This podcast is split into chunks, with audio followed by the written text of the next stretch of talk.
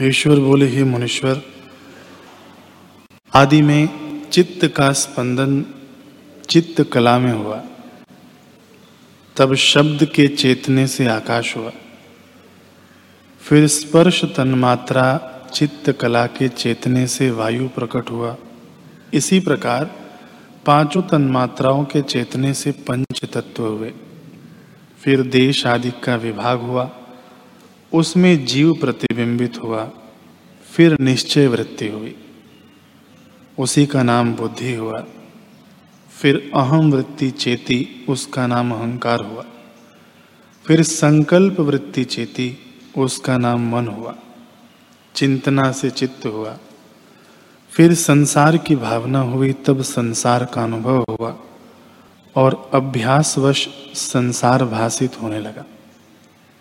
हे राम जी, जैसे विपर्य भावना करके ब्राह्मण अपने को चांडाल जाने, वैसे ही भावना के विपर्य से वही चैतन्य अपने को जीव मानने लगा। संकल्प की दृढ़ता से वही चैतन्य चेतन रूपी जीव को ग्रहण कर संकल्प में बरतता है और अनंत संकल्पों से जड़ता, तीव्रता को प्राप्त होकर जड़ भाव को ग्रहण कर देह भाव को प्राप्त होती है।